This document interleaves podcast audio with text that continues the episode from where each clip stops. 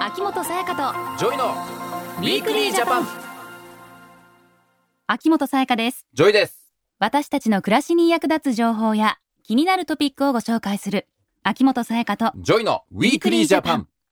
学園祭シーズンですそうだねジョイ君もうん楽しい思い出とかあったりするんじ学ゃないで祭すか、のまあ自分が学生だった頃は、うんまあ俺は結構他のうん、学校の学園祭とかに行くのが楽しかったのね、いたねそういう高校生の時っ子てそういうのない私はね他の学園祭とか行ったこと行なっかったたことないのやっぱり男子の方が行くのかな他校の可愛い子を見たいみたいな気持ちですよ、行けてるうん、集団がそういう他校の学園 祭行ってるイメージ、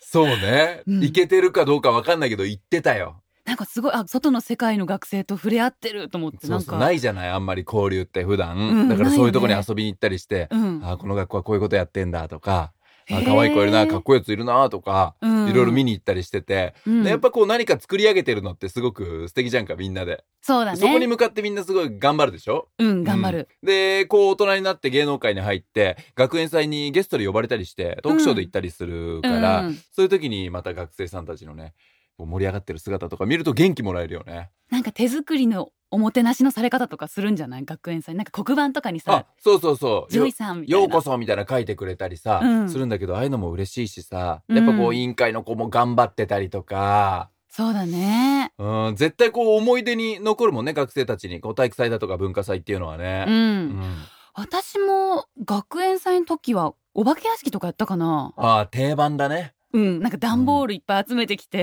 んいろいろやった思い出がある放課後すごく楽しかったねえうんいろいろ思い出はありますよねそそうういだう。よね、特に美術音楽機械工学、はいアニメーションとかうん専門性の高い学校の学園祭っていうのは、もう本当に生徒や学生たちが日頃学んでることを展示したりとかして完成度も今高いみたいですうんよ。そうかアニメーションとかねねまたすごいもの作り上げる子え、うん、多そうだな、まあ、学校によってやっぱ色は違うよね、うん、それはね。うん、あ言っとけばよかったな、いろいろな学園祭と か、見るだけでもね楽しめるからねうん、子どもたちがこう夢や希望を持って高校とか大学に入学して、うんそこで身につけた知識とか経験っていうのは、うんその後の人生においてもかけがえないものになったりするよね。そうだなううんん、そこで今日のテーマはこちらあなたの未来応援します国の教育ローン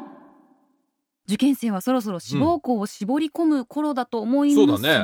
うんそうなると自分の成績はもちろんですが志望校の受験料や入学金、授業料などの教育費も気になるとこいろでやすよもね。ちろんそうだねん学生たち本人もね、気になるだろうしなんといってもやっぱ保護者のね方々うんね子供が行きたい学校はあるだろうし、んでも自分の家のお金の事情もあるだろうしまあいろいろね考えなきゃいけなくて、まあ、家庭によっては本当大変な負担になったりっていうのもそうだよありますね。日本政策金融公庫が教育費に関する実態調査っていうのを行っているんですけど、高校入学から大学卒業までに必要な入学費用やうん在学費用の合計はい子供一人当たりいくらぐらいだと思いますか、え高校から大学までうん、えこれ当てたらなんかあんの当てたら賞金 賞金がわかんないあんのコーヒーコーヒー そこの自販のそうコーヒー買ってくる。まあ、コーヒー好きだから、 コーヒーいっぱい買ってあげますピタリ賞だったらね。ね、うん 難しいけど。え、いくらだろうなうーん、高校から大学。720うん、万。 720万750万。お上げたはい。じゃあ750万ね750万。はい。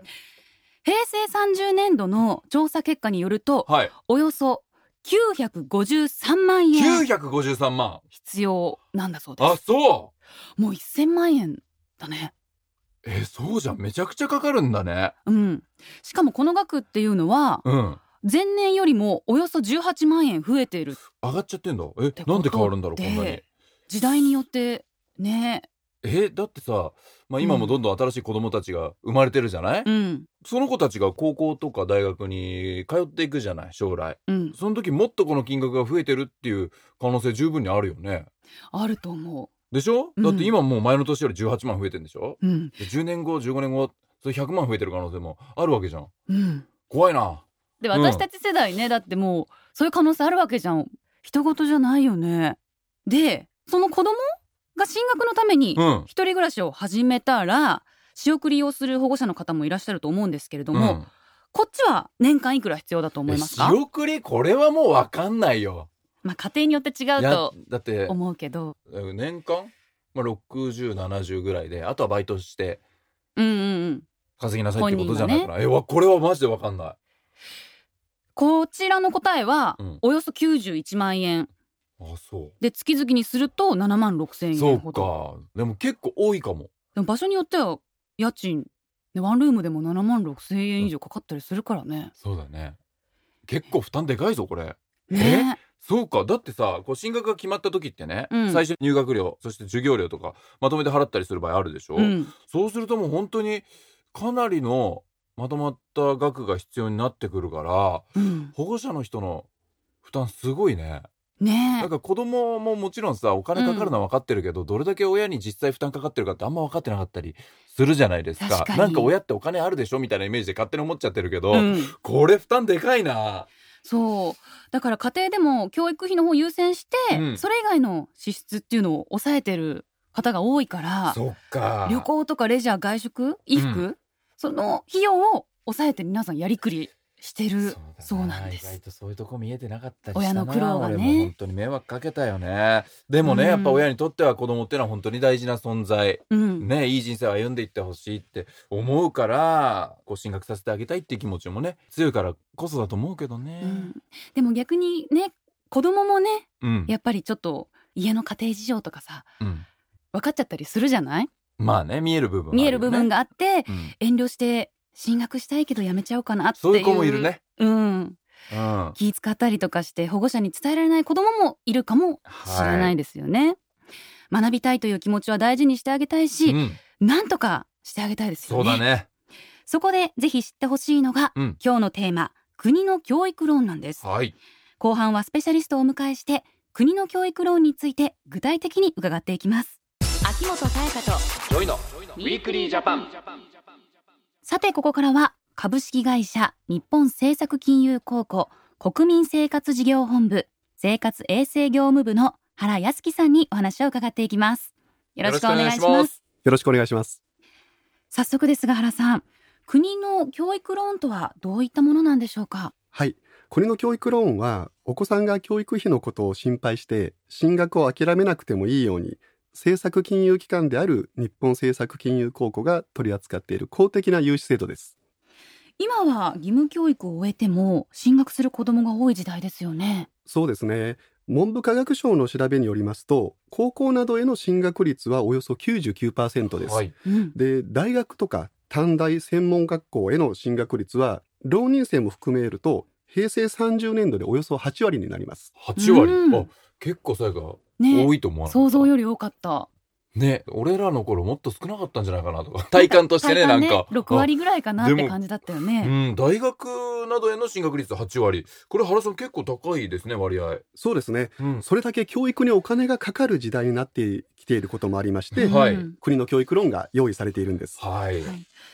少し前にこの番組で奨学金制度のお話をしたんですけれども、それとはまた別の制度なんですよね。はい、そうですね。奨学金は返済不要のものもありますけど、はい多くはあの学生さんご本人が借りて卒業後にご自身でご返済するというものです。はい、で国の教育ローンははい入学在学するお子さんの保護者の方にご融資させていただきまして、うんこれがあのこの融資制度の特徴の一つだと考えています。はいおう利用者が違うんですね。はい、そうですねう。ん、加えましてあの国の教育ローンは利用にあたって世帯年収の上限がありますその上限っていうのはお子さんの人数によって変わりますはい、お子さん1人の場合は790万以内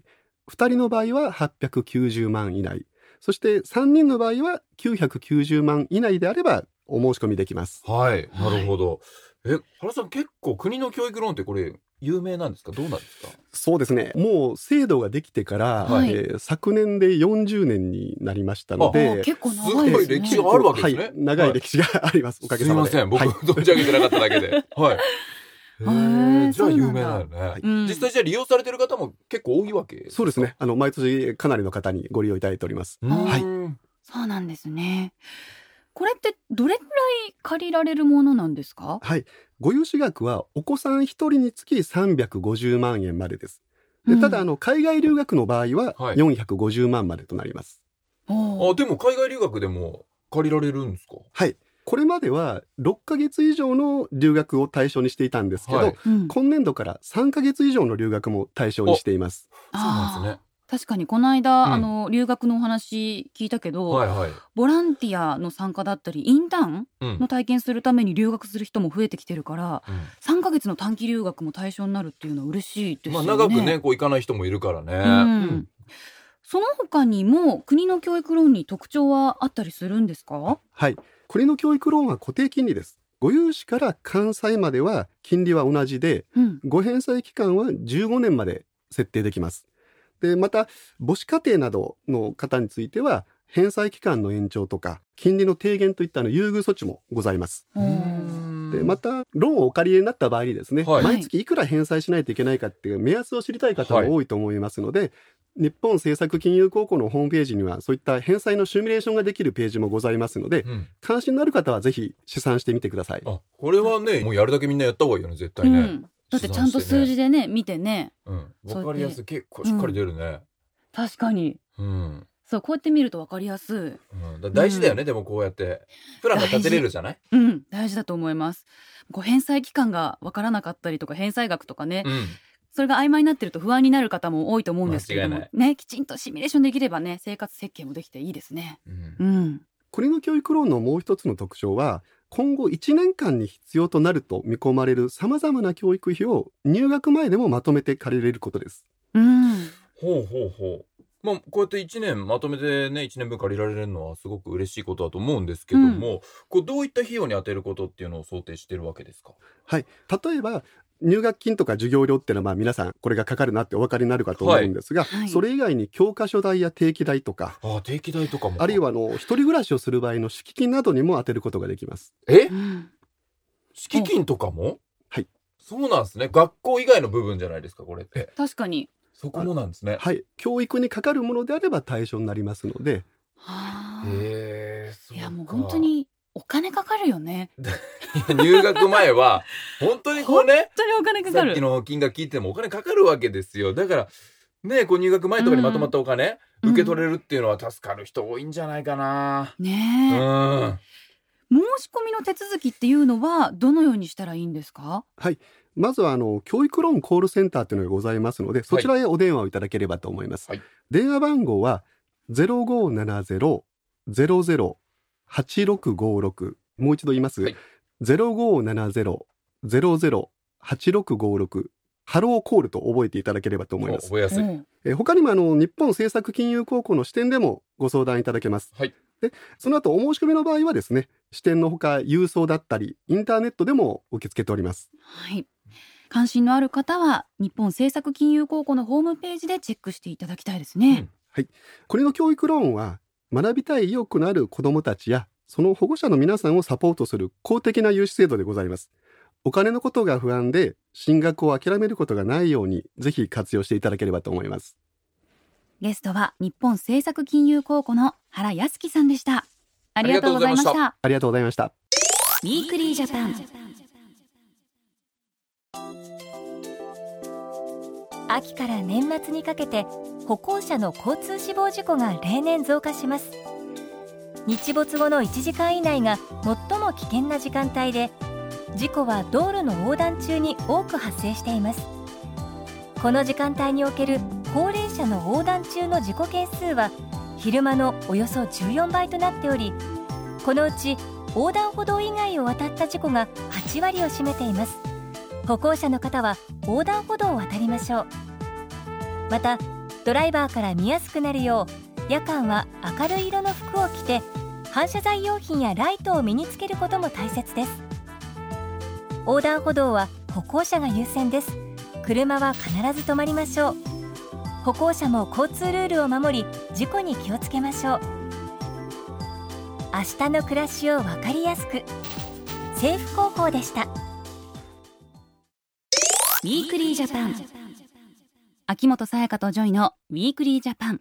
今日は国の教育ローンについてお話をしてきました。この国の教育ローンがあることによって助かってる家庭、うん、たくさんあるだろうね。そうだね俺はまださほら自分に子供とかいないからこういう制度とかね、うん知らなかったんだけど私さもでももうね歴史も40年以上あるっていうね、うんことだったからささやかが言ってたデータで高校入学大学まででこうかかる費用ね子供一人当たり953万、およそねうんかかるってきたらこんなにかかるんだと。ねびっくりするよねやっぱりそうなるとね、まあ、大うん学進学率も上がってるっていうことだから、いろんな家庭が家計が圧迫されるじゃないけどお金かかるな大変だなっていう中で、うんこの国の教育論っていうのは大きな助けになるよね。ねこの国の教育論知らないで違うところからもしかしたら借り入れてる家家庭もあるかも、もちろんね知れないもんねそれもあると思うけどもこれを知ったらねうん、金こ利こでっもて変なわらるないしし、ね、でちゃんとシミュレーションできるじゃん大体こうどう返していくかとか、うんいくらぐらいだとかさ、うんそれもいいよね。そううですんね、僕らが立てやすいというかさ、うんうん返済とかに関してもね。やっぱり学びたいっていう子どもたちのためにはね、うん親一生懸命それに応えてあげたいっていうそりゃそうですそれがきっと親なんだろうね。親御さんがやっぱり多いですからねうんぜひね選んでいただきたいですね、国の教育ローンについてもっと詳しく知りたい方は教育ローンコールセンターにご相談ください電話番号は0570-00-8656 0570-00-8656または日本政策金融公庫のホームページをご覧ください国の教育ローンで検索するとすぐに見つけることができますそして番組ホームページでは皆さんのメッセージも受け付けています待ってますよ。番組への感想や、うん番組ホームページに掲載している放送予定のテーマについて質問疑問などぜひお寄せくださおい願いします。メールをご紹介させていただいた方には番組オリジナルのステッカーをプレゼントしています、うんそして来週は、はい国産農林水産物の消費拡大についてのお話です、はいはいはい。私たち二人がスタジオを飛び出してうん。番組で初めて行った公開収録の模様をお伝え飛しびま出すしましたよ。飛び出しましたね相当飛やび出っしたから。はいうんと皆さんぜひ聞いてくださおい願いします。秋元さやかとジョイのウィークリージャパン。お相手は秋元さやかとジョイでした。また来週。秋元才加とジョイのウィークリージャパンこの番組は明日の暮らしをわかりやすく内閣府政府広報の提供でお送りしました。